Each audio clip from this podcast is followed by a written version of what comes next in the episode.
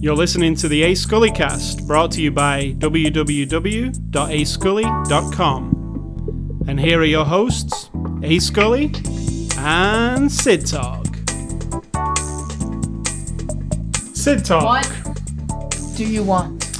welcome to the show. Well, thanks. Thanks very much. What have you got to say today? Um, Everything? What Can have we you start got from to the s- beginning? Yes. From the very minute I got up till now? No. I don't even remember. I don't have much to say. We didn't have much of a before the after show discussion, Where's- except Pinterest. Pinterest. We're talking about Pinterest.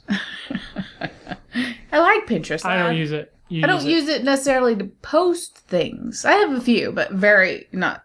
But I just like you know I do my little search about, or I just let it do its little search about once a week, and I have random things and random people that I follow. So you get I get a nice combination, but it's always in things I'm interested in, art, drawing specifically, lots of pencils, pictures of pencils and sketches by pencils. That's how I use Twitter. I, I have a lot. I don't Of, like Twitter at all. I have a lot of people I follow, and I follow it all the time. So you get news from the people you follow, But which you have to click everything on Twitter to look no, at it. not always. Yeah, not not with the new Twitter. Now they've now they've actually um, added photos to the timeline. You don't have to actually click. The photos Hmm. appear in the timeline now, but um, they didn't used to. They used to just be a link. Yeah, yeah, yeah. But I follow. How I use Twitter is I follow all the news that I'm interested in, like video games, movies. All the movie studios all have a Twitter account. If you follow them all, it acts as like a personal news feed and only delivers news that you're bothered about. You know. So that's how you could use Pinterest, I guess, in the same vein. I don't really care about news. I want to follow like. If I want news, I'll go to CNN.com. Yeah, I find Twitter's faster at news than anywhere else because people start talking about stuff quickly. Like it, it Why are you in such a hurry? Um, if if there's something like interesting happening, it's interesting to get it right up and right up when it happens. For me, anyway. I don't know about you. No. Like news is about like it being, you know, breaking news. Oh, George Lucas just wiped his ass, everybody. no, but Yes. That's not A lot of the stuff you tell me is that equal importance that you read on Twitter. well, to you, but to uh, and that's No, I wouldn't. George Lucas wipes his ass isn't news, but it was an example, which I equal to lots of a new. Star Wars movie is coming out is news to me. I'm interested in that. Yeah, so but why did you need to know it right this second? Like five minutes later, or when you read a normal news site, it doesn't make any sense to me. The Twitter, the Twitter, it makes people. Pl- Plus, what I, what I think is cool about Twitter is you don't have to go off hunting for news all over the place. Like I've got to find, find some movie news here and something in news there. It all comes in one place. How do you? You have to follow all that shit, though. Yeah, and I have over time. And now all the movie studios that I follow, I have as a timeline. Look who's on mine. George Takei. An artist you don't know about. A person I don't even know. Oh, it's a vegan person. Museum of Modern Art. And all the all the people I don't know, I um, it, you know, if it's if it's something I'm not specifically interested in, I don't follow it. Or Right. I mute it. Now you can mute now as well, which is interesting because before, if you followed somebody and then they were irritating, posting too much, you either unfollowed them or you just persevered with their shit. Now you can actually mute them, which I is which is cool. did on a person I So you can it still follow them. And if you want to reverse that, you can. But you can just, you know, stop them posting in your timeline, which is really cool. It's a cool new feature. Because, yeah, there are irritating people. Kevin Smith, I'm a fan of Kevin Smith. I like his stuff. But I can't follow him on Twitter because my whole timeline is Kevin But if you follow them and mute them, then what's the point? Well, you can still click on the Kevin Smith link and look at his look at his Yeah, but timeline. you could anyway. You could, but it's easier to get to it because it's right there in your thing, in your followers. Like You, you, you followed him, yeah, not a follower. yeah. I followed him, yeah. Right. That's what I'm saying. It's, it's right there. It's easier to get. So you can see, you can go to who who have I muted, and there's a big list of muted people, and you can just check in on them every now and then, which I do, instead of having to deal with Isn't that stuff. more of like a bookmark? Yeah. But it's also means you didn't unfollow them. It's not because like unfollowing them's like, oh, I'm not a fan of these people anymore. I'm getting rid of them. But no, I still want them. I just don't want to see that day to day Yeah. things. You know. Okay. So it works. I'm sure people don't care about Twitter. To be honest, I'm sure they do. Twitter's Our a actual- big deal. Our actual before the after show discussion, immediately before, was the cover of this movie, and not just this one in specifically, but how they um de-age people, reverse time on people. It's really weird. If It you you might not have never ever noticed this, but if you look at movie posters and covers of Blu-rays, which are actually movie posters anyway, um, people they have this odd. It's not not all of them. No. because we're, we're looking at American Sniper. That's just a shot from the movie, but um, this one, what we're going to review today, A Walk Among the Tombstones. Liam Neeson's like lost twenty. styled. He's like twenty years younger on the on the cover, even though it is a shot from the movie. It's not just a matter of tucking in the side of the neck and sucking in the waist with a little bit of a dibble dab on the Paint Shop Pro or Photoshop. It is like, let's smooth out every line on every shadow on his face. And it's very, it's like we're idiots. and I found they do it with women more. Who doesn't know how old Liam, I mean, I don't know exactly how old he is, but I understand. He's not 20 Yeah, years old. well, uh, like I said, you turn the cover over, and on the back there's a picture of him straight out of the movie, Yeah. not touched up. Well, it's probably touched up some, but it's Not not, really. the same, yeah. Um, but I found they do it with women, like the Sin City cover with Jessica Alba. Like it's co- it's Yeah, but in the completely, movie, she's already super but stylized. it's even more on the poster. It's like they put something over the top. Um, they do it with women a lot, but I mean, I get it, but I think it's yeah, but it, It dummies I don't you get down. it. I don't get it because you can watch the movie and see them how they really are. They're not all. yeah, but that gets you in. Yeah. So I get it. It makes is. you go, oh. It's really odd though because it's somebody's job to sit there and they go, "Here's Tom Cruise's Lots new, of somebody's. here's Tom Cruise's new movie poster. Um, make Tom Cruise look a bit better than he does." Somebody has to There's say some snotty thirty-year-old piece of shit standing over their shoulder going, "Let's knock a little bit of this off," pointing to the corner of the crow's eyes or crow's. But what I think is re- what I think is really funny about the whole thing is somebody tells somebody to make Tom Cruise look better than he is. yeah. Like Tom Cruise doesn't look good, that good. Make him look better, Ugh. which is bullshit. So uh, yeah. Let's just be honest, people. Um, so this is uh, Saturday, May the 9th, and this is after the show number 375. This week's movie that we're going to be reviewing, because we are a movie review podcast, is A Walk Among the Tombstones, which is a 2014 movie. Um, actually released on Blu-ray this year. It's out now. It's rated R, and it's from our friends at Universal. And Sid Talk will give you the synopsis of A Walk Among the Tombstones. Sid Dog Will. You didn't ask this time. You just said it. Sheesh. A walk among the tombstones would have to be about a man who is. This is one of uh, Sid Talk's famous synopsises. yes. It's a man A man versus himself. And man versus man. That's about it. Man versus society? No, there's no man versus society here. There's a dude who's been a cop, been an alcoholic, been shady. Now he hooks up with some more shady characters to resolve what in the 90s would have been the hot topic. We'll talk about it, so spoilers for later. You know, this horrible serial killer kind of a thing. And, um, that's about it, really. Yeah, private eye, serial killer, I did my synopsis. That's it. Private eye serial killer movie. So um, Well, eh, that's to that's simplifying it a he little ain't bit. Philip Marlowe.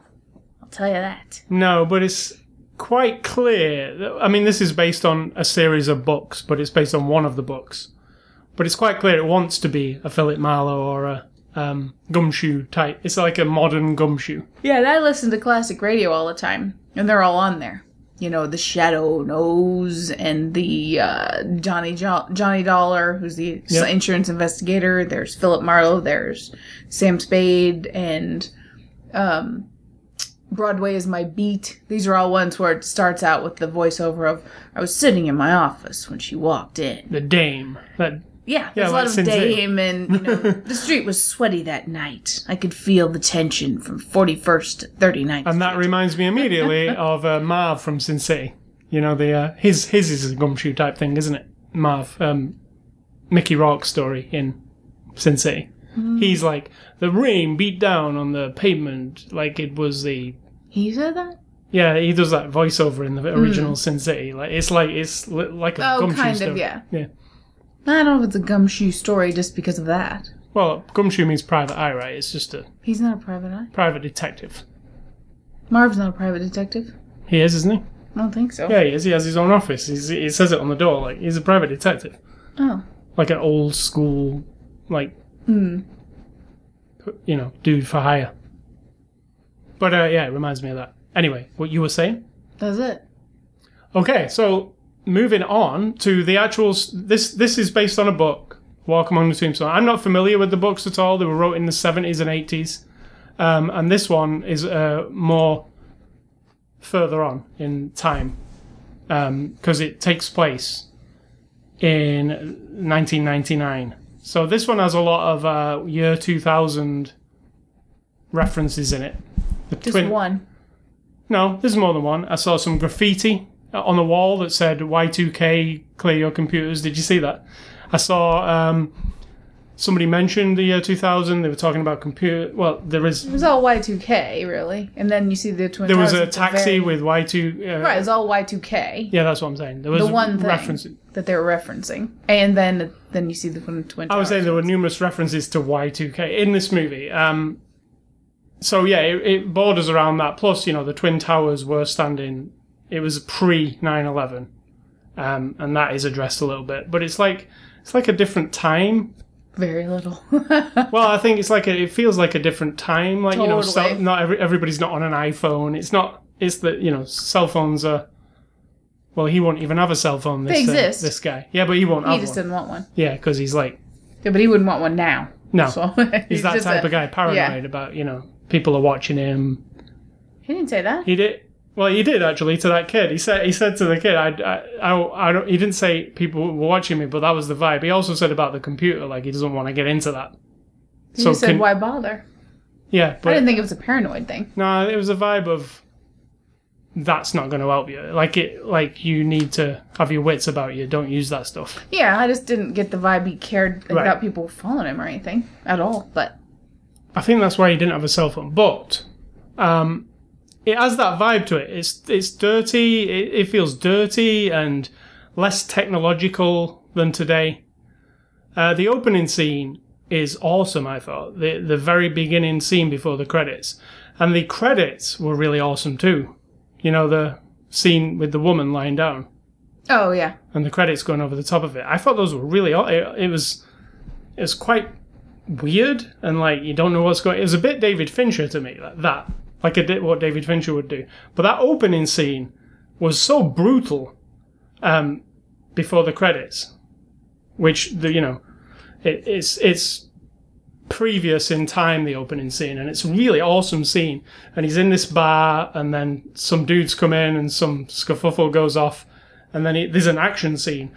But then they do this amazing thing and it looks like a 1970s movie the, the cinematography. He's going down these steps and uh, they do the credits over as he's walking and then it fits into the frame perfectly and it reminds me of a 1970s movie like the exorcist or anything like um, uh, death wish or those kind of movies where they did that you know like liam neeson is like I have to disagree that it was brutal, but the sound was pretty loud. it was brutal like there's one thing people was get- brutal. Yeah, people getting shot like like it looked like in a lot of movies when people get shot, it doesn't look real to me. It looks like people clutching it. uh, You know, a shot goes off and they ah being shot.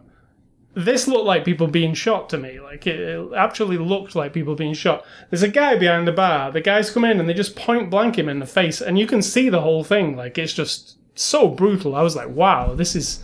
Wow, I just didn't think of that. I don't think it's Well, I mean, you saw 'cause a guy just get like shot in the like chest. shot, yeah, but I mean, shot like point blank, and see him go down. Like you see, it just looked like a real shooting. It looked real. Like it, movie shooting is different than that.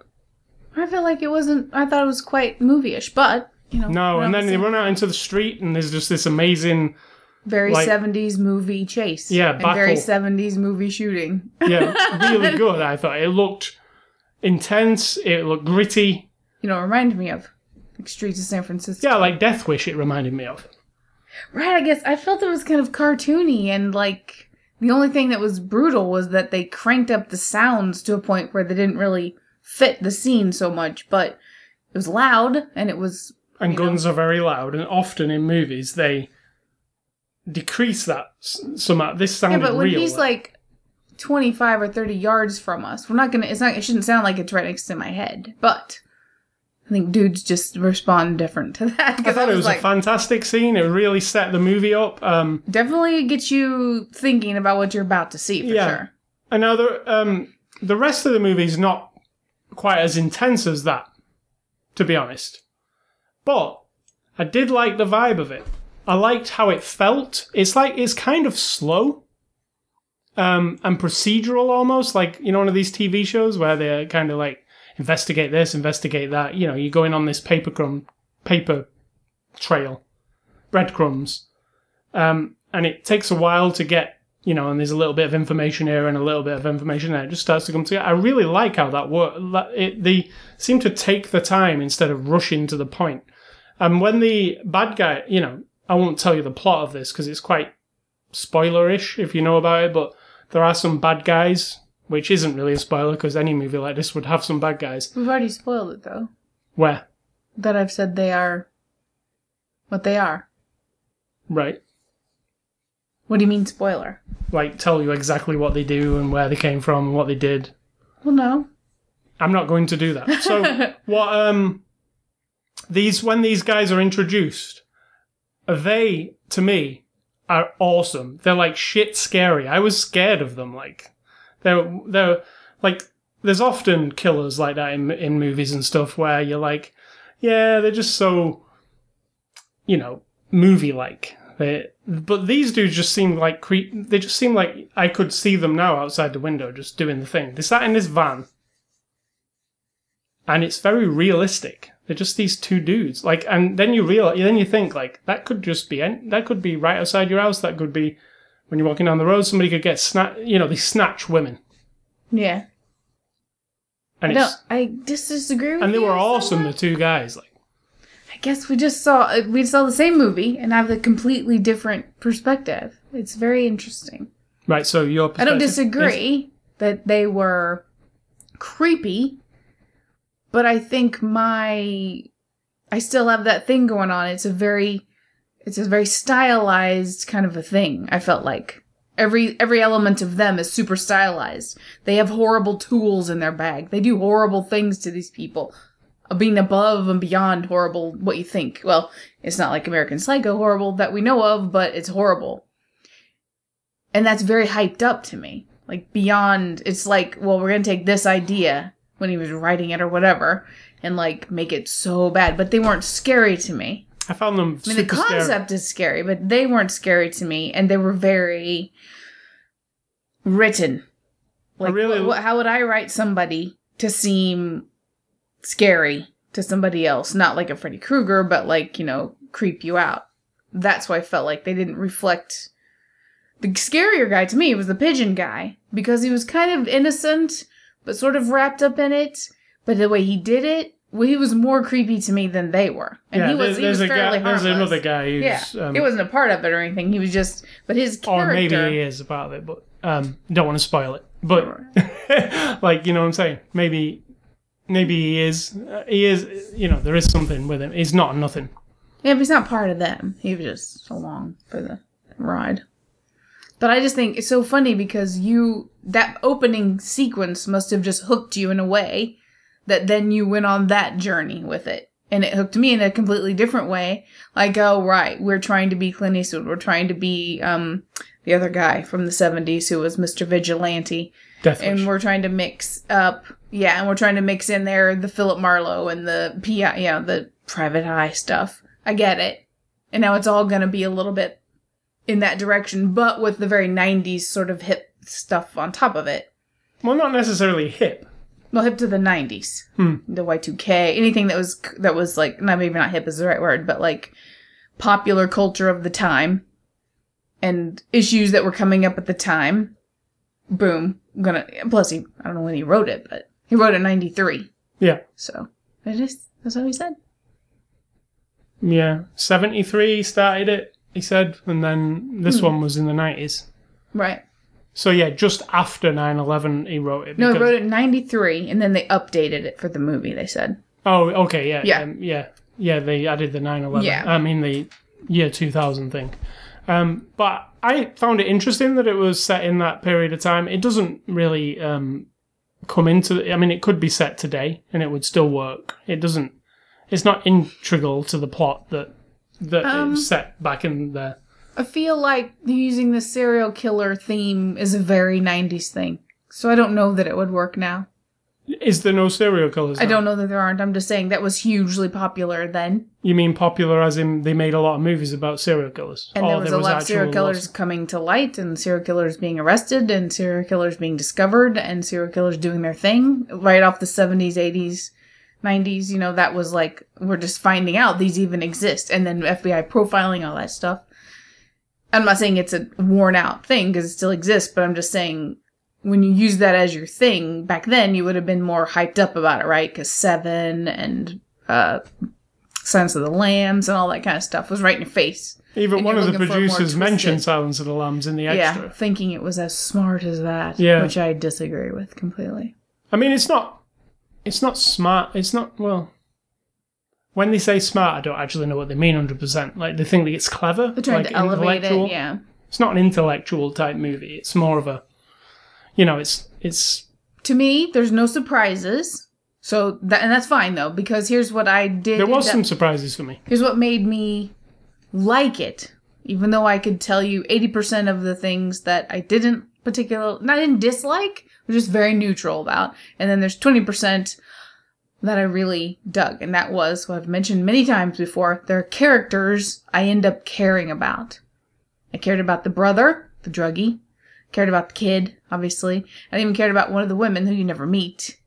But I cared in a way because, and then I kind of cared for the little girl and the, that situation. In a brief period of time, I came to like, oh, oh, that sucks. And now this. And so once I'm hooked in that way, even all the flaws, even all the like, oh God, it's just so sort of cliche over and over and over, I'm fine with that. I can excuse a lot once I've liked some of the characters. I don't even like them all, but I, I could cared about what happened to them in the end. Yeah, I don't know. I didn't see it being cliched really at all. Like it, like it's you know, it's it's a crime novel. Um, cliches might not be the right word. Might be um, like what do you call it? A drug trafficker. No, I um, mean, what do you call it? Like it, it's similar to some. It's because it cause it, the genre makes it similar to a lot of other things. Like when you I don't mean cliche as a whole. I mean individual things happening that are very cliche to use as a story tool. you mean A person who's made a lot of bad decisions in their life and then ultimately having to pay for those decisions in a way that is usually death or losing something very important to them. That's a cliche. It's uh, it's Uh, yeah, I know what cliche is, Yeah. but what what I mean is No, I'm saying, I don't I'm find pointing it out what things. Yeah. It's not all a cliche. I'm saying is individual things in there. No, I didn't say all. I'm saying I don't. I didn't really find it cliche. I wasn't going. Oh my god, that's just. I was neither, but it's just obvious to me. Some things are kind of lazy to me. Well, I can't help it. That's are the way I you saying that writing a character who is a private eye who No, was an not him. alcoholic or uh, the alcoholic thing? You know, the I mean, troubled, tormented trouble? past. It, yeah, trouble. It usually comes from they've got an addiction of some kind, right? Like a gambler. you have an addiction. You lose your family. You're troubled or tormented. You've done something in the past that you regret, but that you can't undo, and then you punish your own self by making shitty enough choices in your life so that your life now is bland and and meaningless with nobody who cares about you and you care about no one. Now, you take that and you plug it into about a thousand different movies. I'm not saying you can't work with that. But then when you make all the other little things off of it, like he's saved he's saved things of that day in a box. So I was like I just think that's really funny. Like I don't know why. I just do. Like funny, haha. And then he's a loner. Okay, we've got the loner character, and you know immediately, now that he's a loner and we've established that, he's gonna find somebody to care about. Who's an unlikely person to care about. right. And there we have the young man. So I mean and like I said, you can work with it, but sometimes it just barrels over me, like, you know. And like again, I really did like the whole of it. There's just little bits and pieces. Some of the dialogue was kind of like, ugh, like, ugh. See, I never noticed any bad dialogue, but um, and I didn't even think it came It just across. wooden sometimes. I didn't think it came across as um. I wouldn't have even known it was a book. It didn't come across as like, oh, somebody's trying to make a book. I didn't even feel like it was a book You shouldn't. converted over. Um. So yeah, that that didn't. You know, s- some movies you go, oh, well, this is a book, like Inherent Coming Vice. off of the yeah oh, book. that- Come off. we know that it's obvious this is a book, even if you don't know it's a book. I'm not sure about that, but I know what you're saying. You know, like it, it you can hear pages of a book. it book. feels overwritten. Yeah, yeah. this doesn't feel like that. This feels underwritten. Yes. but it's not. I, I really don't want to diss this movie because I think it's a good action movie. we should be honest. I have to be honest. No, I me personally, Alright. I, I, So you I found zero flaws with the whole of it. You just uh, if I had to think of flaws, I would think, um, no, uh, it's not a perfect movie, but as far as its genre and what it is, an action movie, because that's what it is. It's an action, um, not a, not even a who done it really, is it? Because there's no mystery really. right. and I liked that aspect that you aren't on the on the trail of maybe it's this person, maybe it's that Yeah, they didn't do who's going to turn out to be the bad guy who you didn't think was the bad guy. None of that, which I do appreciate. Pretty straightforward. And it's like that in a lot of those old stories. Yeah. And the guy who wrote writes all these stories is relatively he's would be raising up in the 40s and the 50s. So you can get that vibe that he, you know, here is the bad guy, and here's the horrible thing they did, and here's our anti-hero coming to most likely make them pay for their sins. You know what I mean? And in the process, pay for his own sins. Now, there's no doubt, like, um, Liam Neeson is getting typecast into these action roles. He's becoming um, the Charles Bronson of our day. Because, yes, he is good at them. He's good at these kind of roles. But he's also good at other kind of roles. Schindler's List, for Christ's sake. I mean, that's n- so far away from something like Taken, Non-Stop, or this. But he seems to be going for these kind of roles. You know, um, I forget what nonstop was. The one where, where he was on the plane. Oh yeah, yeah. Totally forgot about that one. It's just a standard action movie with Liam Neeson at the helm of it, like Taken. Um, but he seems to be going, you know, those seem to attract him. And when there was a bit of an interview with him on this, it's like he likes these kind of things, doesn't he? He likes the brooding, like uh, singular guy. So that tells you there is a cliche hidden in there automatically. I like the loner character You like because when he was young, he watched cowboy movies, Yeah. and you know, he probably liked the man with no name. Like he just like, you know, he got, liked that idea. So I think we all like the idea of somebody who is so broken and yet full of integrity and they want to like right the wrongs of the world and yet they also know they've done wrong and they've seen it all, right? So we're we're rooting for them. And then their downfall is always what? Because we want them not to be lonely anymore. We want them not to feel like no one loves them. We want someone to be in their life and then as soon as that happens, that's when it all starts to fall apart. Yeah. like, you know, I like that. I like that this one didn't. A, a really good thing about this movie is it didn't go into like any romantic No, thing at good. all. You know, like that's a cliche thing, a Yep. romance in the middle of a movie because he meets. He doesn't meet a young kid like he does in this one. He meets a, a hot blonde. Yeah. And she helps him, and then he falls in love with it. That's a very cliched thing. This is not that, and it doesn't ever go into that territory, does hmm. it? I that was one thing where I You was notice like, oh. women are pretty absent overall, They're victims mm-hmm. of these horrible but they're men. absent in the movie. Yeah, they are actually because they're the Well, let's ones. see. Most of the women have already either been victims of crime or in a hospital bed or they don't speak because they're just young and they don't really Yeah, or they're so traumatized they can't speak. Because we're dealing with the There's a crying nurse, a crying girl, a woman in hospital bed doesn't speak, dead women. it's like that's it. We're dealing with the man's world, the violence, the vengeance, the that area of of True. these all these dudes' lives. Like they're all angry, or they need vengeance, or they're revenge, or you know they've got to they're being held over a barrel by these horrible dudes, like saying, you know, give us money or we'll kill somebody. They've Yeah. all got a reason to be angry, and you know, they just So it's sort of- basically just a handbook of how men are. yeah, but yeah, there are there are barely any women in the movie, aside from victims. Mhm. There isn't a character, is there? Mhm. The nurse and the woman in the hospital bed. Yeah, but they're not.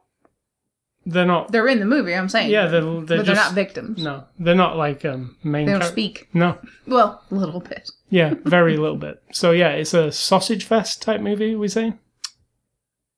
So let's get on to the cast. So the first sausage is Liam Neeson as Matt Scudder. I don't like that name, Matt Scudder. Uh, it kind of It's Scudder.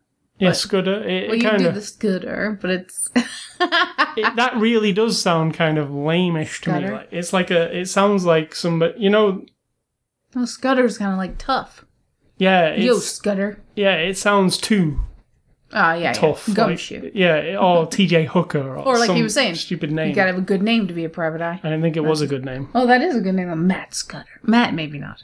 But I think Liam Neeson does a good job at it. As- aside from when he's portraying himself in the opening scenes, where like they they class that he has like a worse haircut and some facial hair, it indicates like ten years. as- Youthfulness and troubledness. yeah, but that looks older to me. yeah, well, Like he actually looks older in the first scene than he does when he's had his haircut in the next scene. So it's kind of like Well, he's living rough, wasn't he? yeah, well, yeah, and an alcoholic, but but it was still very sculpted the the hair and stuff. It wasn't like he was just totally down and out with this big beard. I just thought like he, he looks older, and now he looks actually pretty There's a very cool. there's a line, isn't there, that that is drawn in Hollywood in movie making, where on this side of the line, the producers, the writers, the directors, ever the makeup people, everybody in on that project is like gloss it up, shine it up. You know, we got to make it pop, and we got to make it this, and you can tell there's a very cool round and- stylized thing. And then the other side of the line, you get movies where it just doesn't to me. Now, if it's if it's subtle enough, then I'm fine with it. I was gonna say like Drive, but he's super stylized with his coat, but then I don't feel like it is. So maybe it's just my own. But even this, the costuming has a lot of stylized. He's got a Very. very fitted, very nice. Uh, even though it looks worn and battered, but it's a very nice designer looking. Someone thought it over. Yeah, it's all thought about. Like it looks like a graphic novel or something, even though it's not. It all looks stylized to me. Whatever anybody's wearing, you can see those like concept drawings of people. Yes, exactly. And that's what they look like they are. So yeah, costuming and, st- and stuff like that. I thought it was a little bit contrived. Like people don't look like exactly like they would dress like that. I don't. in the places where they live. Everything is hyped up a bit. Yeah. I think. Yeah, there's definitely some. But then people love that shit. People love. The I mean, it's interesting it. to look at a lot It of the stuff. Like like the um, Dan Stevens guy, his apartment is interesting to look at because you you know, but it's uh, all again contrived. It's like oh, and the guy who is Yep. his girlfriend or At wife. least they explain that because she was an interior They do. designer. I can I can accept that one because she's going to be obnoxious a little bit, but all of it's just a little too like the pigeon guy. Everything is and the pigeon thing too. I was going to say that's that's of the '90s too. That was kind of a thing. Saint Elsewhere had that, and But Liam Neeson did a good job, I think. I, I mean, he does definitely does action well when it comes down to actually doing the action parts, which this movie has a, a bit of. Doesn't have a ton, does it? It's bookended with a couple of gunfights, but it's not like shooting at left, right, and center. Gets I really did like when he punched the guy through the window. That reminded me of Transporter, where he kicks the door off and the uh-huh. guy's behind it. But it, there's a tiny little window, and he knocks on a window, and the guy's face appears, and then he punches him. what's through- funny is the guy comes by once and he misses him and he knocks on the window and the guy's like, what? that was really I like that. It was like, yeah, this guy knows what he's doing. Like he's tough, you know, like the Taken guy. Like he can really handle himself. The thing they said though about him, producers and everybody said when when they seem so off track to me, and they're the ones who make it. They say he's afraid all the time of these people, and I'm like, he's not afraid of anything. Like my impression is he doesn't. He only gives a shit because once he cares a little bit about the person involved, he cares about that. He doesn't care if he gets hurt. He doesn't care that he got the crap beat out of him. He do, he's not phased by any of it. Well, what what's funny about that, what you just say, is when they said, um, you know, he's not he's not afraid of anything, and then they showed the clip of him saying, of somebody saying to him, "Why are you not afraid of me?" And he's like, "I don't know. I'm just not afraid of anything." Exactly. And I was like, "Did you even?" Did you watch the uh, movie? Yeah, because because He's not do. afraid. Yeah, a woman on the interview says he's not afraid of anything. He, you can tell. Oh no, he is No, afraid he's of afraid of everything. everything. He's afraid of everything. He's afraid of everybody. No, he's afraid of these guys. Yeah, and then then it really does show you a clip of a man saying to him, "Why are you not afraid of me?" He's not afraid. Of them. And he says, "I'm not." He's not afraid of them. He's not even shocked by what they're doing. No, He's- if somebody points a gun at him, he, he's just going to. He, it's like he's that guy who just whatever happens now, I accept it. yeah, You kill me, whatever. You don't kill me. you might piss me off by Yeah. hurting somebody else that I s- tiny bit care about. But I think I think he did a good job. yeah, But I do think it's it's not. You know, it's a very standard action movie role, which he can do anyway. We know he can do it. We've seen Taken. He can do that kind of thing. Uh, Dan Stevens plays Kenny Kristo, and Dan Stevens was last in uh, The Guest, which I really loved. It was the first movie we reviewed this year, and the first time I've ever seen Dan Stevens. But he is famous for Downton Abbey. He's he's a big, you know, heartthrob guy in that. Um, and in this one, you know, it's quite different to the guy he plays in The Guest. Uh, he plays this. Would you say he's a victim? He is a victim, isn't he? Well, no, actually, he's not the victim. no. He's a husband He has, of a yeah, victim. yeah. But you know, That's about he's it, really. he's a ca- he's a character who. It, it, I found it, found him interesting. He's you an know, anti-victim because you're supposed to care about what's happening around him, But but, he's what got he his is bad is side. makes it hard for you. But I Yeah. like that. I did like his character. He's not in it a ton, and he is billed as like being the second star in this. But yeah, he's not really. I didn't like him. You didn't like. I No. do. I do. Like, I think he does a good job of not being British. but he's too much like. So you've come to assist me now. I think you in the guest he was You might fantastic. think So that much I don't charisma. you know? care, but I really do care. like, and I'm like, yeah, I can tell you don't care. You're you're trying to flatten this guy's emotions to the point of being non-existent. Yeah, I, did- I liked him in the guest loads, and then in this I didn't He had like a him as much. variety in the Yeah. guest. This was you only had the one panicky kind of scene, and then he's mad or he's nothing. That's it, really. Um, and then playing his brother is Boyd Holbrook, who plays Peter Kristo, and he's like this. He's way Um, better. He's my second favorite thing in the whole movie. Yeah, Really, he he does it right. He does the all the little bits and pieces. He's he's in motion at all times. I don't mean emotion like moving across the room. I mean he's thinking about this guy who's a heroin addict, but lovable. Yeah, he's not the same as his brother. They're not. No, Yeah. the brother is the rich drug dealer, and he's Yeah. the poor drug taker. Drug addict, yeah. Right. So if you don't think that's a cliche, I don't know, but that is like a huge thing where you've got in one family the person with all the power and the person who's helpless to control their own life. That's a very, but um, I think he was one of the best things because every scene I was compelled and I cared. I started caring about his situation. You Yeah. know, he's not like he's not necessarily savable, but he's he's worth saving. But he's you know you He's don't the you feel like there's a sense of doom happening. He's the here. worst person to give a rifle to, though. In a Oh, I disagree. I think that was a good decision. He was the. He was trying to build him up and felt that he could handle that. He didn't seem like he could to me. Um, Yeah, that's why Liam Neeson's making the choices, man. The bad guys, the two serial killer dudes, are um, Adam David Thompson plays Albert, and David Harbour plays Ray. Um, and they, I loved them. They were weird as shit. They had this weird. Were they boyfriend and boyfriend? I don't think so. Did you, ju- when he said your I don't think boyfriend, there's anything. they were just Yeah, he just saying that to be a associates, brothers. I have no idea. I didn't even think about it. Didn't care. No, I Here's did. I did. I was thinking about them a lot because I really liked them. You know, I they were horrible. Don't get me wrong, but I liked their portrayal of them. I was sufficiently creeped by them when they were sat in that um, van and that little girl walks across the road. Um, the look on that guy's face was like, my, you know, this is my number one mission now. Like, and you know, there's also the creepy. They were just creepy, creepy as shit, hanging around Here's how bad the CGI is in that scene, and then the last scene with the windows. I didn't really pay attention to it. Yeah, because his face is in the mirror, but it's you could tell it's not. Oh, I wasn't looking in the and mirror. it was like jittering. And Right. then in the end, when they're in the windows from far away, they're both. I did like- see that. Yeah, I did I was see like, that. and then when he's sitting in the chair and the window behind him is supposed to be the city, and it was completely weird how they made it not right when it moved. When I did. I did see that. Yeah, it was so weird. yeah. It was like uh, the Powers, the TV show Powers. yeah. like they just. no, well, I I know what you're saying about the scene where he sees the girl walking across, but it was so out of place for the rest of the movie. There's like nothing else like it.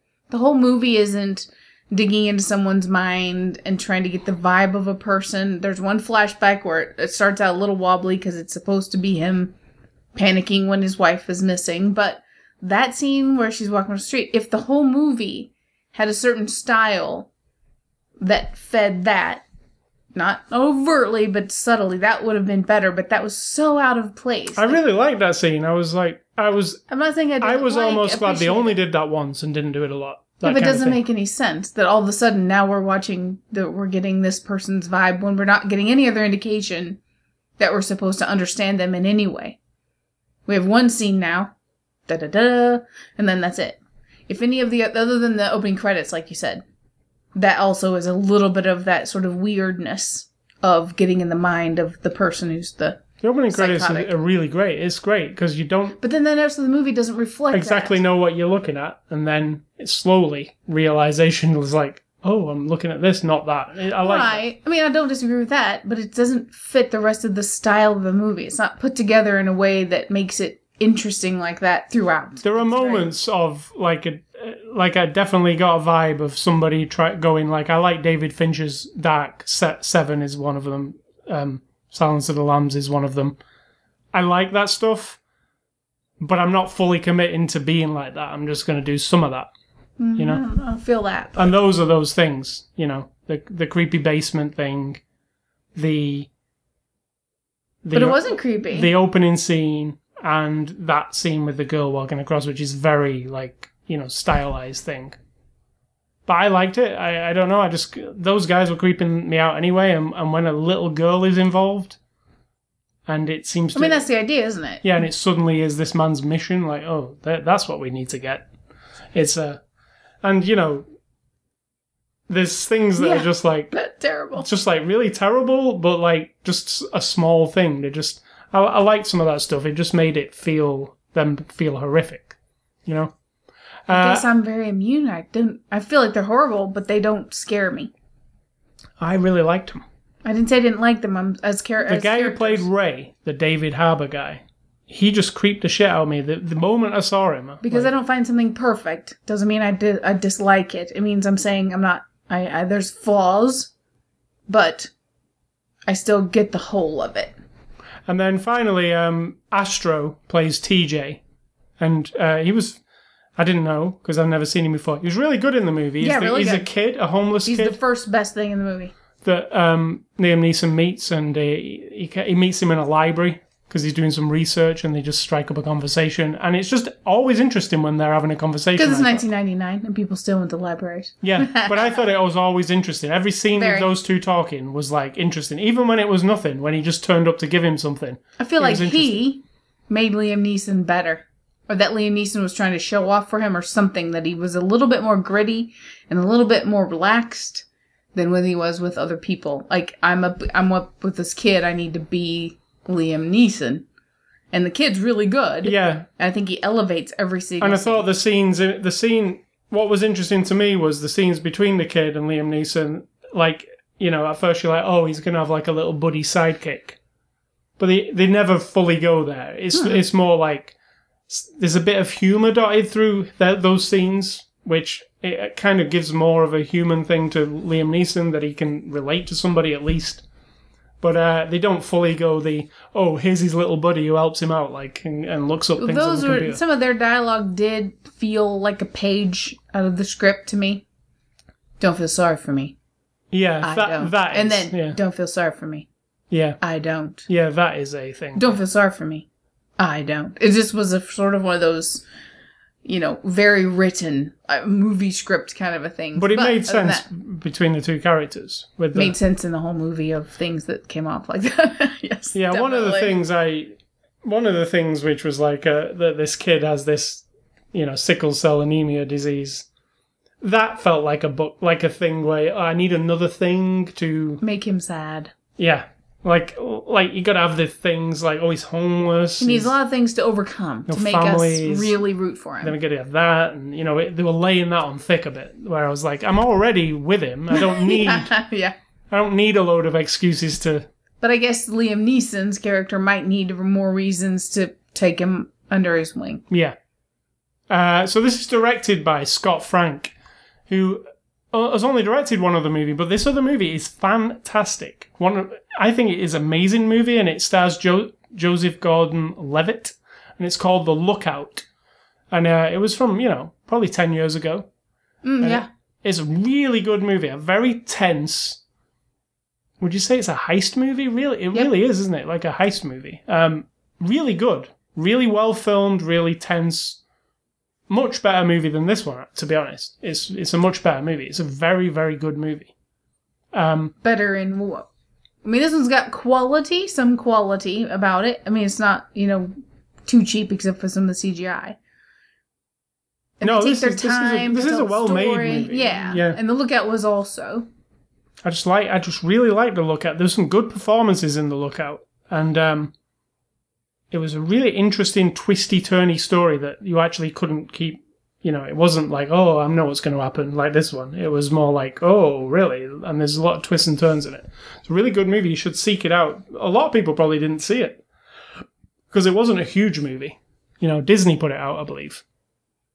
Uh, but yeah, um, there are in this movie. It is very well shot. I thought Mm-hmm. Very. they really got the you know the city felt alive to me. It felt like a city of that time. It felt like there was some interesting shots, and some of them were. It didn't feel grimy to me. It felt movie dirty. Like when you watch movies from the 80s where you can tell that there's staff off the side blowing Yeah. pieces of paper down the street. There's a lot of It's like walking. that. There's a lot of Liam Neeson walking through the city, like you know, Walking, walking. going past interesting looking places. You know, even the the walk among the tombstones, even the graveyard place looked really. There's my biggest complaint. A walk among the tombstones. We have a cemetery that's in once, and then once briefly. That's it. Yeah, but you could say figuratively, like walking among tombstones, like people dying around you, like you know, th- there is people dying around. You. I don't think you. this writer's that clever. You don't. No, That's how I was seeing it. Like I didn't. I thought he was being very literal because we're going to a tomb to a graveyard twice, but then it's not much. You know that you know the the end scene that takes place in a graveyard. That you know near the end of the movie. That graveyard. Spoiler, possibly. I no, not spoiler possibly. I could in Max Payne, the video game. It it all always revolves around a graveyard that looks just like that graveyard because that also takes place in New York. So they kind of always and there's a shootout in a graveyard. So when that graveyard is coming out, this is going to be like Max Payne. You know, like a, Graveyards always look alike. yeah, there's something about the the tree cover and the lighting, and uh, you can kind of tell that it's like Hoboken, or you know, it's it's one of those. I don't know if you can. Yeah, I think you can. It's it's this Have you something. been to a lot of graveyards? no, but I've of seen a lot of like New York graveyards in movies. New York, like it's New York's a cliche in itself in movies, isn't it? It's in all movies. Like I mean, there's a lot of movies with New York. Not all of it. Yeah, a lot. More than mo- I bet New York is filmed more than anywhere else. It seems to don't be. know. Um, but yeah, there's something about that the Max Payne thing. It just started to look like Max Payne that that scene. So uh, extras in this movie, um, there are two. I need to uh, get them. Um, the first one is uh, Matt Scudder, Private Eye. What did you think of that? It was fine. I mean, it was produced, but filled in a lot of things. Had the writer and the writer author of the book, and introduced us to all the background people who seem very much like this movie is a project, and we will make the hottest project, and we will showcase our talent. Who is Liam Neeson? They said they've been waiting like for a while. Like Liam Neeson, they waited for him basically to be on board with it because they he was the person they really wanted for the movie. But yeah, what you're talking about there, that was the other feature, which is called a look behind the tombstones, and that's like a making of. It's about twelve minutes long. But the the this one, Matt Scudder, Private Eye, it's actually more about the character Max Scudder, and they talk about they talk to the author more and he tells you a little bit about the books and like how he came about the character. They were all in the first one. That's what I'm saying. Right, I'm, I'm just saying that there's there's the behind the scenes and there's the one that's focused purely on the writing of the story. Um, you know, the books, and there are several books. This is maybe there'll be more of this movie. Maybe maybe they'll cover some more of the books. You know, Oh no. like Jack Reacher. You know, they they are going to do another Jack Reacher apparently because there's about fifty books. so like you know, it's a character you can, you know, doing more, do more movies for. So, um, in conclusion, what do you think? I liked it overall because I was involved with some of the people and with the look of it all. I was never the what I like about a movie that doesn't have too many shootouts or fight scenes or car chases, and this doesn't, has No. these tiny little ones that are exactly right in proportion to the story, is that chance to, if I do meet a character, that they're not just they're not just tossed away, right? And that the people doing those characters make me interested. And that's what held it all together for me. It's more realistic in terms of um, the action scenes. They don't like in some movies you can tell they want like to shoot guns at each other for three or four minutes because like they want they want a big shootout. Oh, I felt that's what there was in the beginning, totally. Well, it, it literally lasted two minutes. It I know, but it felt like let's have a big shootout because we're gonna have to refer to this later, and it was just him running and shooting and running. Right, and, and then then in this movie there is a, there's a shootout towards the end which doesn't turn into like, oh we're No. over here shooting and you're over there shooting and we're gonna keep shooting because people like to watch shooting. It was more, oh that's how a shootout would really go to me. Like you know some people would shoot and then then it'll get resolved quickly. Like somebody would die or somebody would get winged and then they'd run away. Um, but in a lot of movies they overdo the shooting. Oh, yeah. They go into slow motion sometimes and you know it gets a bit crazy. Max Payne is actually a good example, Matt Wahlberg in Max Payne. They do slow motion shooting for uh, who knows how long. So, um, in conclusion, uh, for me on this one, it's a good crime movie. Um, it's not Silence of the Lambs like they seem to think it is. Um, like it's a smarter, updated version. No, no, no, you No. can't. it's not. It's not even close. Not, I mean, It- Silence of the Lambs isn't a perfect movie or anything. No. It's just that it grips you in a way that this does not. This is very.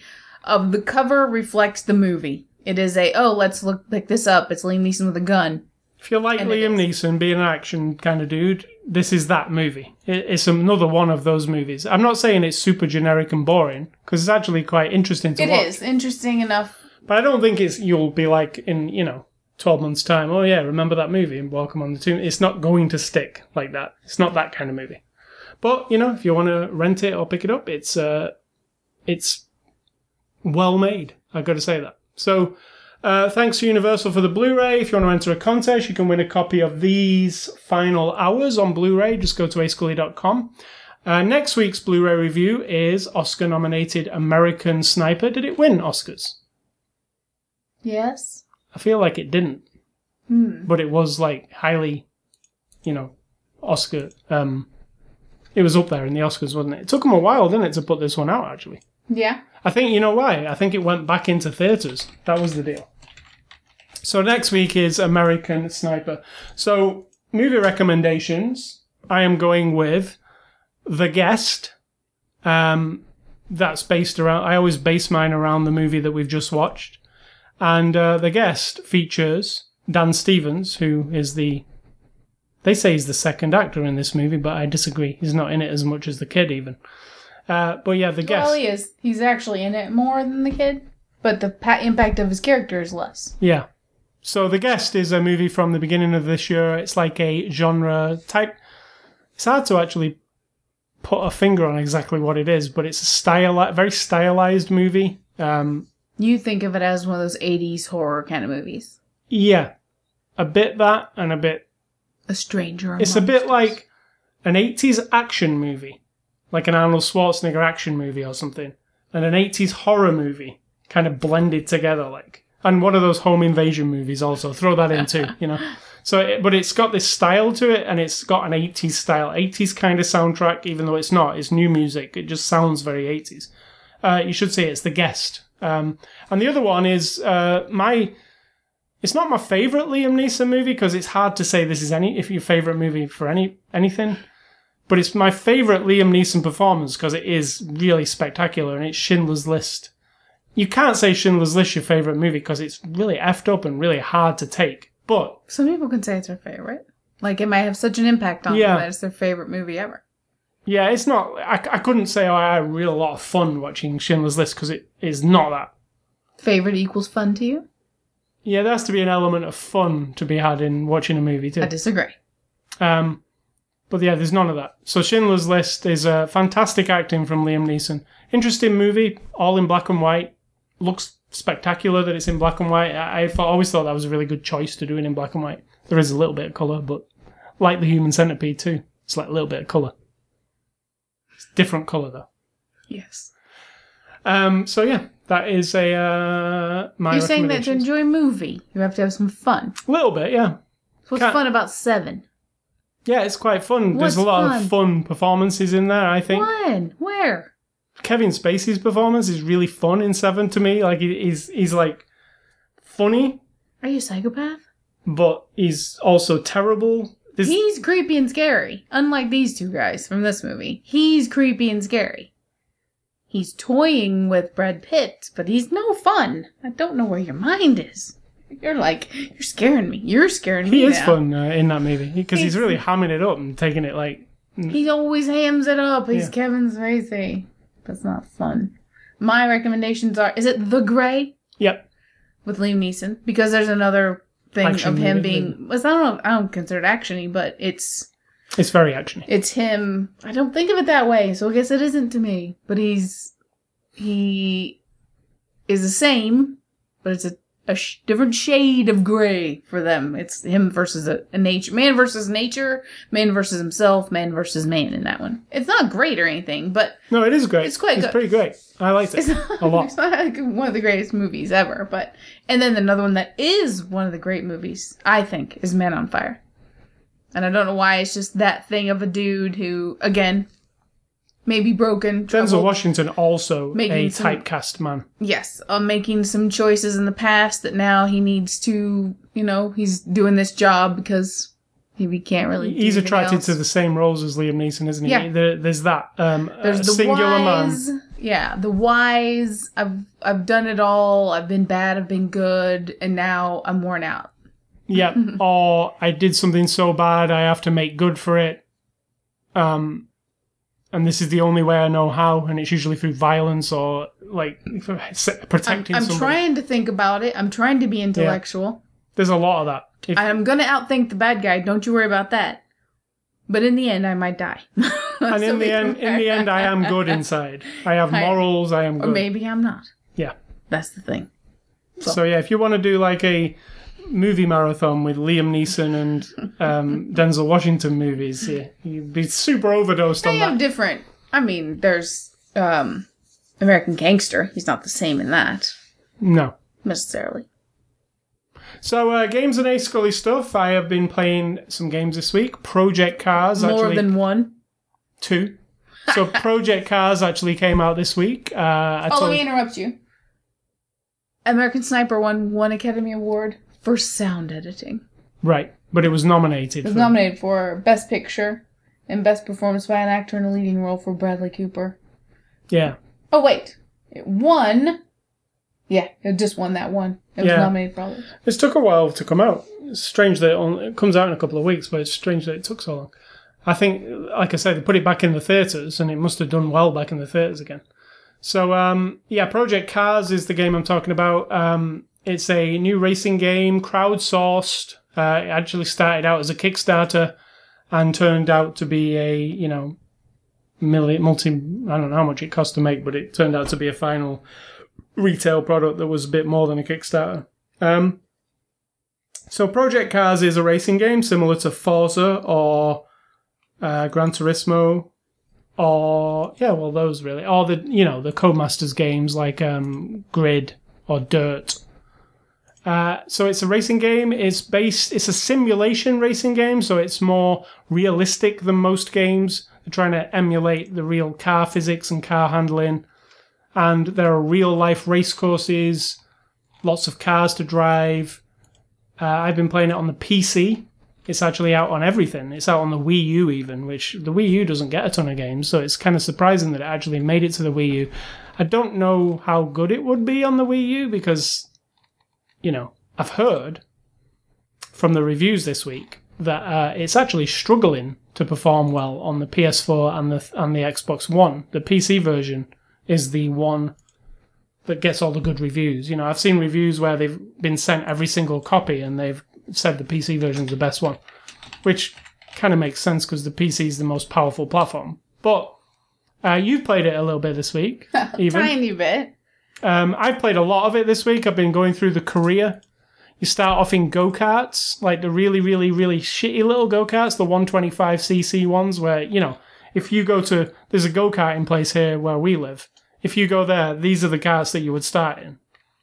But then you move up to the 250cc karts, and now I'm in the Caterhams, which are like the very small kind of open wheel type sports cars. You know, so I've not actually got that far because you end up in Formula One cars at the end of the career. So um, I have been racing through the career, but and I've been using the wheel exclusively, the uh, Logitech G27 steering wheel, um, which is awesome, by the way. I don't think I could play this game on the controller after being on the wheel. You know, it makes so much of a difference because it feels very realistic. So you don't play racing games at all ever, and you sat down and had a drive in it, which I've actually put a YouTube video up. If you go to my YouTube channel, A Scully Com, I'm called A Scully Com. No, ascully.com. Spelled out. Yeah, D O T C O M at the end. A S C U L L Y D O T C O M. You can see Catchy.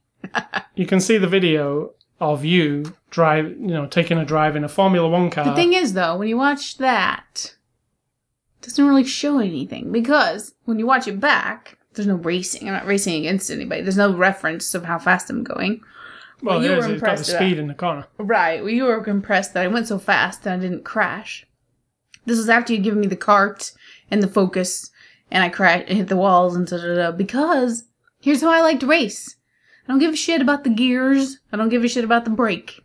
I don't give a shit about the walls or any other people or In anything. real life, never put you in a I racing car. just like to go fast. I don't want to trick. I don't want to dick around with it. I don't want to worry about slowing down at this point of the curve and like pulling on the handbrake. None of that shit. Not into I the don't wanna- apex, hitting No, the apex. I don't even know what that is. All I care about is going as fast as I possibly can, and I like to get like where the my, my mind melts with the road, and I just want to go. That's why I kind of give you like a, uh, um, a not so curvy course and a very the very car. first one was very curvy. Are you kidding no, I mean me? at the end, the one Yeah, the, the, end one was fine. Because then I had just a couple of corners that I had to negotiate, and then I would go 250 miles an hour. And that is awesome. Now, so you played with the wheel and the pedals, and uh, and you don't play racing games, and you managed to race it. Thanks. I mean, you didn't race. You you you drove, on your own. I just you were on your own. There was no other cars. And this game is awesome because you can have, I think you can have forty. You can have a race with forty vehicles, which is very very insane. Because if forty vehicles take off from a start line, when they get to the first corner, everybody Oh, has yeah. to slow down and go around. It's very difficult to get through that without any Have kind of it? incident. I've not got to the 40 races yet because they go towards the end of the career, but I've been in a, a race here with 20 cars. And when it gets to the first corner, you've got to either, got to be very clever. You have to either slow down and look where the gap is and try and get through the gap, or just go really, really fast and hopefully you don't hit anybody. But the AI in this uh, game, the other racers, they're very realistic and they're just AI, but if you get behind them, it feels to me like they're being pressured by you. Sometimes they make a mistake. I, I try not to hit anybody. I don't. When I race, I try and race clean. Like I, I see it as like I'm racing for real. Why would I want to smash that guy off the track? Right, right. That would be like you don't do that, right? So I give people room. If I see somebody coming fast behind me through the mirror, and I know they're going to take me, I'll pull over a little bit and let them pass. Right? That's how you're supposed to race. That's racing. No, you're supposed to stay in front of them so they can't. Well, stay in front of them, but if you can see that there's no way I can take the, that he's just coming. Even Formula One racers do Yeah, but this. if you can block him. No, you don't block him. You don't block in racing. You don't. why? Um, you want to keep them behind you. yeah, No, you don't block. If if you're going to cause any damage, you don't do it. In racing, you don't. If in Formula One or in any racing, if you're racing and you're at a particular skill level and you see a guy coming up behind you and you and you're like, I've seen this guy race before. I know this. You know, I know what he can do. He's going to be second place. I'm probably going to be seventh in this race. You just let Hold him. on, that doesn't make any sense whatsoever. Yeah, so you- then, fuck it. Why am I racing if I'm gonna let everybody beat me? Well, racing's not about being number one. Um, Really? Racing isn't about winning. Well, it is about winning, but racing's a very complicated thing. You have points, you have seasons. It's not about like I must get to number one in this race, and if I have to knock people off the road or be very Yeah, but there's a difference between pulling in front of someone who's going to pass you in order for you not to make a better place. In yeah, the race. block, blocking is actually banned in some motorsports. You're not blocking is just not acceptable. Like if you're like if you're like, oh, I'm going to take the whole of this road up just so they can't get past, that is completely against the rules. You can't take the whole of it up, but you can Well, get in front of somebody you, who's going to you can, overtake you you. can weave around, which people, you know, in the past have done. If you're if it's a narrow track and you weave around enough, they can't get past you because because you're all over the place. They can never get through. People do that. They used to do that. Get disqualified for that. So you do pull over. You don't pull over and slow down. You just let them poo, let them through. If they're coming up at 200 miles an hour behind you and you're doing like 170, well, why, they're going why to go I past doing 200? because you're maybe not as skilled as they are. You you can see the corner coming up. You break you're braking a bit earlier than they are. They're confident to go through the corner at 180. You can probably do it at 160. Then you let them have right of way. You know, it's just how it works. So I see in this game the AI, and they actually do that. If you get up behind them, like and you, and you, there's a guy in front of you, he won't block you. He will.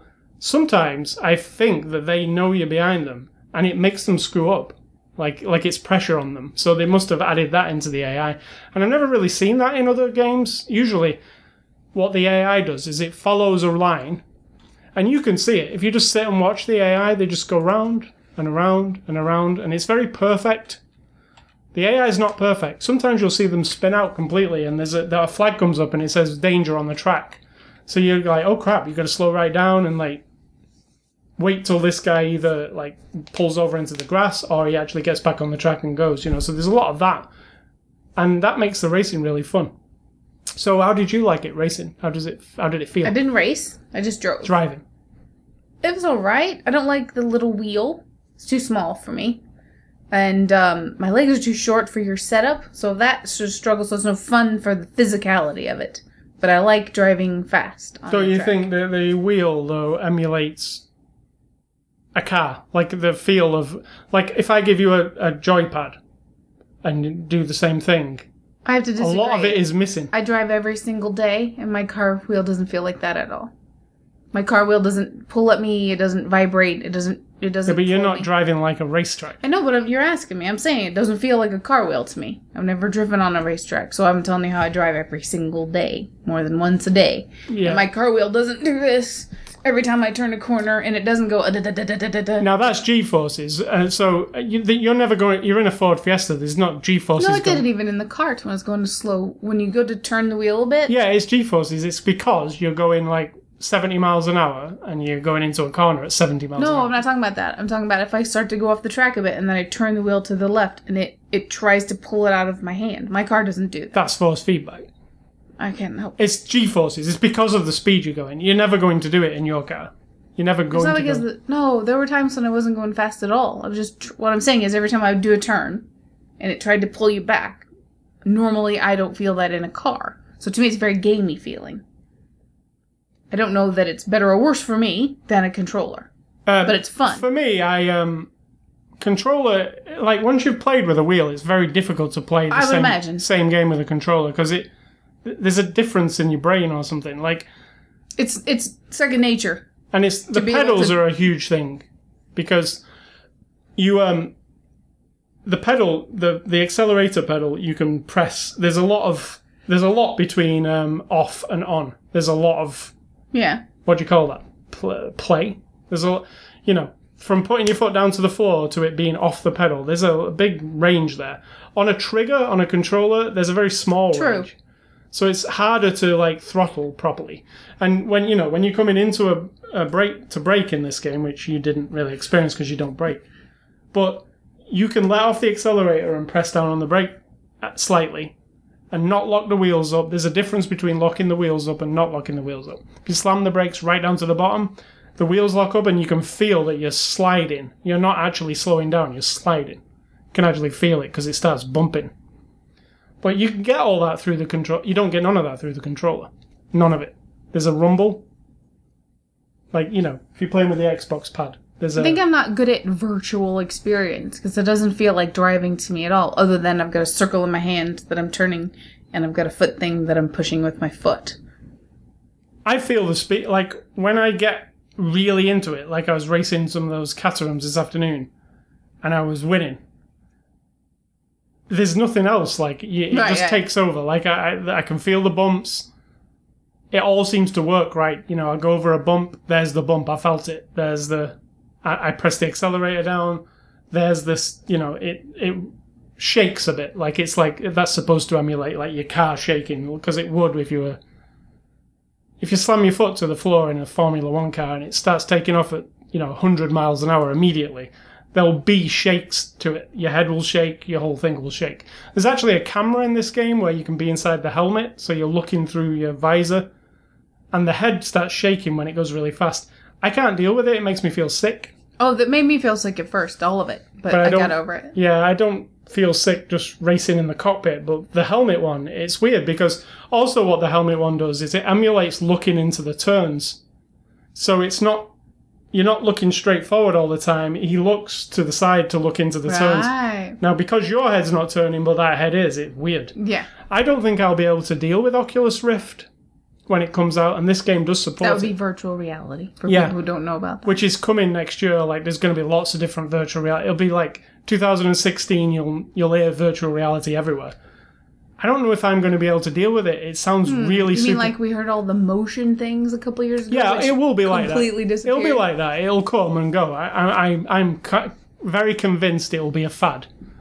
Um, it'll be a cool fad because it'll be interesting to try it, but I don't know if I'll be able to deal with it. I think you know there are games that make me feel sick if I'm really intense on them. Really? I thought you were immune to that. Not completely immune, no, but when you know when it's right inside your head, there's no getting away from it aside from looking away or closing your eyes, and you know l- prolonged periods of time in that. If I was to play Project Cars and I've got a visor thing on and, and it's all in there, I look to the side, I see the sides, I look down, I see my feet. I feel like that's going to make a lot of people sick. I agree. A lot of people. I think there'll be a lot of people chucking up when that comes out. But Project Cars, I love it. I think it's really great. I, in fact, as soon as this podcast is over, I'm going to race another race. Um, and Sid Talk, you can go and see her performance on uh, YouTube. I also uploaded a video of me driving, so you can see that one too. There's two different ones. Yeah, but it's not as interesting. Mine's in the rain, actually, in an open top car, so it's kind of interesting because you see all the water splashing on the helmet visor. So, uh, yeah, that's Project Cars. The other game I've been playing is the free PlayStation Plus game, or one of them for this month, called Race the Sun. What did you call it when I was playing it yesterday? I don't remember. You said you called it the smooth type game. Yeah, the smooth Tesla game because it kind of reminds me of the thing Tesla just made to hang on your wall. It's a battery, but it's like a it's like that color and everything's kind of whitish and gray and, And it's, it's kind of smooth. it's about solar energy. The whole game. Right, there you you're go. in a craft. You're in a craft that only moves when the sun when it's in the sun. So you've just got to drive towards the horizon. It, well, it's going. You can't actually stop it. But the more you're in the sunlight, the faster it goes. And if you go uh, alongside buildings where the sh- where the shadows are cast, you slow down. So the idea is to get as far as you possibly can. It's a pl- free PlayStation Plus game. It's cool. It feels free to me. Like it feels like a game that you that they would give away for free. Do you know, like it might be on the iPad or something, and it's free, but you buy some in, in-game purchases to. Uh, but yeah, there's not really much to it. It's cool to pick up and play a couple of rounds. It's on the Vita as well. I found it was better on the Vita to be honest, because it's more like that kind of game where you might pick it up, do a few rounds, then put it back down again. So that's my games for this week. Project Cars, I can't recommend it highly enough. You should go and get it. If you're into racing in any shape or form, and you like Forza and all those, you know, Gran Turismo, don't think that this game is like a lesser version of those because, in my opinion, it's as good, if not better. I think it's better than Gran Turismo and on par with Forza. So don't think it's this independent game that these three men made and it's like a full. Looks really good. it looks really good, really realistic. Sunlight shafting through the, you know, you turn. You, I was racing in the evening. You turn around a corner, the sun. You can see the beams like shining through the car. It's, and you know, you you know when you're driving at night mm-hmm. or it, when the sun's going down. Sometimes you can't see the road, Yep. can you? Like it, it emulates all those things. So yeah, I can't recommend it highly enough. Project Cars. Is that your new Cities: Skylines? Yeah, I mean, you know. I'm you. playing that and GTA on the PC. Kind of on, you know, that they're my games. Go Yeah, but I don't hear you saying every day, I need to go do some missions on GTA. I hear You you, say every single day. No, I don't. You say, I need to do some racing. I need to do some racing. At the I need to do moment, some racing. Yeah. Uh, my advice. No, not your advice. What is for dinner? Oh, for dinner. I was going to skip dinner. Leftovers. That's probably why I was skipping it. We have some leftover couscous that I made last night. Has some mushrooms in it. Some leftover corn and peas. Uh, we're going to have a burger with that, which is a vegetable burger because we don't eat meat. In case this is your first time around with the old uh, After the Show podcast. And we're going to have some soup because I found some Amy's mushroom soup, which sounds really yummy. Mhm. That doesn't have beef broth or chicken broth in it, which most mushroom soups do. So I'm gonna try it, but it has cream in it, so I don't know if you want that. So you have your vegetable, lentil, whatever it is. Sure. And my advice is fess up. Do we all know what fess up means, Uh-uh. children? Fess up means Confess. admit when you've made, yeah, admit when you've made a mistake. Whether your mistake is big or small, whether you're gonna get in trouble or not, the perception I think people think is no matter what, I'm going to get in trouble if I confess that I've made this mistake or I've done this thing. The problem with that philosophy is, or that approach is that you're probably not always going to get in trouble. And if that's the problem, then you need to get your head out of your ass and accept getting in trouble. True. You know, if you've made a mistake at work and it's caused, you know, in my job, if you make a mistake, it can cost money. It can cost people usually the next day because we do lots of pro- it's a mainframe and network thing, you know, it's a data center. It costs the next day. It can cause 20, 50, 100 people to have to work extra hard on a project to fix whatever I messed up or whatever someone on my my staff has messed up if I make a mistake, which I did just a few weeks ago, and I have in 15 years, I've made several mistakes. And I always say, oh, that was me. I email my manager, I tell him first, and I, so I made a mistake on the night before that on this Monday was going to cause people to be very annoyed. I mean, it seems like not a big, in the big scope of things, this one particular system was going to be down a little while longer, maybe a half an hour to an hour longer than normal in the morning, which means people can't get logged in and get started on their daily work, which is pain in the ass. I, I've no, I don't dismiss it. I think if I was the person trying to log in, I would be pissed. So I, un- I do empathize with those individual people. However, when I back it up, I don't get too wrapped up in it. I mean, myself, I go, okay, I made that mistake. My manager walks in the door and he's like, well, how's everything? Because he, I get there about an hour before he does. So he comes in and checks on things and says, so, how's everything going this morning? How was yesterday? Because we work on Sunday. He comes in on Monday. And I said, well, first things first, I made a mistake yesterday. And so this particular department and his, their, um, CSM, which is the guy who's in charge of the whole department, will probably be annoyed. And it was me. I totally made a mistake. And he just dropped his head like, and he took a deep breath and goes, What did you do? And I told him exactly what I did. Whatever the outcome is that of that is, there is nothing. Now, I'm not in a life threatening job where I'm like a spy or a police officer or someone where if I do divulge any certain particular information, my life and other people's lives might be in danger. That's a different thing. I'm talking about people who sit on their butt a lot at their desk or in the job and they might type something wrong or forget something or screw up something that basically just slow, you know, you know what I'm saying. There is Yeah. a it's like I'm thinking of a, a like those factory shows we're watching, right? Like a Lucille Ball thing. The candy's coming down the treadmill, and if you don't keep up with the candy, the candy starts piling up and falling on the floor, and then somebody has to clean it up, right? Because you are screwing up. That's the way I look at a lot of the mistakes that we can make. Aside from the fact that it does cost money sometimes, not every time. It's just time, really, and effort to resolve the issue. But I always say to new people on my, sh- I'm the operations, I'm a shift supervisor, and if you come to my shift, the number one thing is confess when you make a mistake. Don't hum and haw about it. Don't give me an excuse. If there's a circumstance involved, I'm fine with that. If at the moment you were trying to accomplish this thing over here, which requires quite a bit of in, uh, intense concentration, maybe big, huge commands, and sometimes you, you know, you've got a big procedure in front of you where you're typing lots and lots of steps. And in the middle of that, you end up getting four or five help desk calls and you get distracted.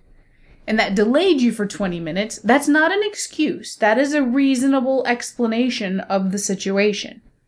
However, you not asking for help at the beginning of that process would be what is a big word, but it's like that that's where you that would be the cause of the problem essentially. That you didn't stop, call somebody else and say, Hey, I've just been slammed, I need da da da da right? You didn't mess up, but that's a circumstance. An excuse would be lots of other things. Like, you know, you got one help desk call and it lasted 30 seconds because they hung up you pick up the phone and nobody's there, and then you turn back around and you forgot what you were doing. Okay, the phone call is not your problem. the problem is you lost concentration from a very tiny So bit of don't stimulation. lie. Yeah, don't lie about it. Don't deny it. Um, don't pretend. Like if you make a mistake in the moment and you you look around and you're pretty sure nobody's gonna notice for a very long time, but that somebody will eventually, don't just wait it out. like if you've stopped the wrong thing or you've typed the wrong thing or you've moved the wrong thing or you processed the wrong package and put on the wrong whatever your job is that you're doing unless it's life even if, particularly if it's life threatening don't wait it out. Just throw your hands up find a person of authority who can help you resolve the issue or a coworker who knows more than you. It's no it's no crime to know less than everybody else. I have that every day. I know a lot less than a lot of people and if I'm stuck in a situation where I've just typed the wrong thing and hit enter and I can't undo it, I immediately turn to one of my coworkers and say, Oh my god, I just did this. Do you know how to fix this? Do you know how to help me do this? You know me. I don't like to ask for help. But if I've screwed up something, I fess up. And if there is a circumstance that I can explain to you, then you need to believe that that's what really, that's what went down. Sometimes, unfortunately, my explanation is this. Oh, right. I completely forgot to do that. It never occurred to me. I saw that reminder three days ago and I was, I, I, it never crossed my mind again. And that's me making a mistake. I completely fess up. I will tell you I forgot with no excuse whatsoever. I did not follow up on it. That is it. Bring it on. Whatever, whatever, you know, I've had three official write ups in my 15 years. That's more than anyone else who's on our staff now has ever had. Because you fessed up instead of lying. Well, just because I made mistakes and I always fess so, up. right. And th- those particular mistakes got a little more attention. Not that they were any worse than any others that I've ever done, but, you know, they just affected people in a way that was my manager had to say, look, I need you to understand. And I'm like, I do understand already, but put it in there. I don't care. It's, it's, I'm not going to be laying on my deathbed someday going, oh man, I feel so bad about that write up I had 20 years ago on my stupid permanent record. Like, I just don't care, you know?